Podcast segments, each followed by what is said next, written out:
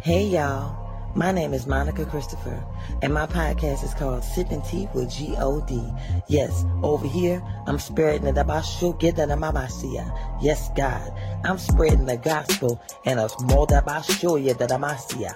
Yes, God, I'm spreading the gospel in a raw and uncut way for the Lord.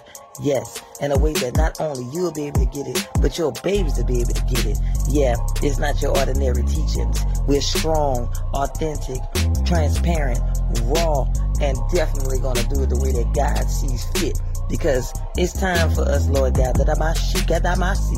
to rise up and do what God's asking us to do. So I'm taking the torch and I'm running with it because I'm ready for God's people to get him the way that they should have been got him in the beginning. You ready for some of this? Well, come on over to Sipping Tea and let me bless you. God bless.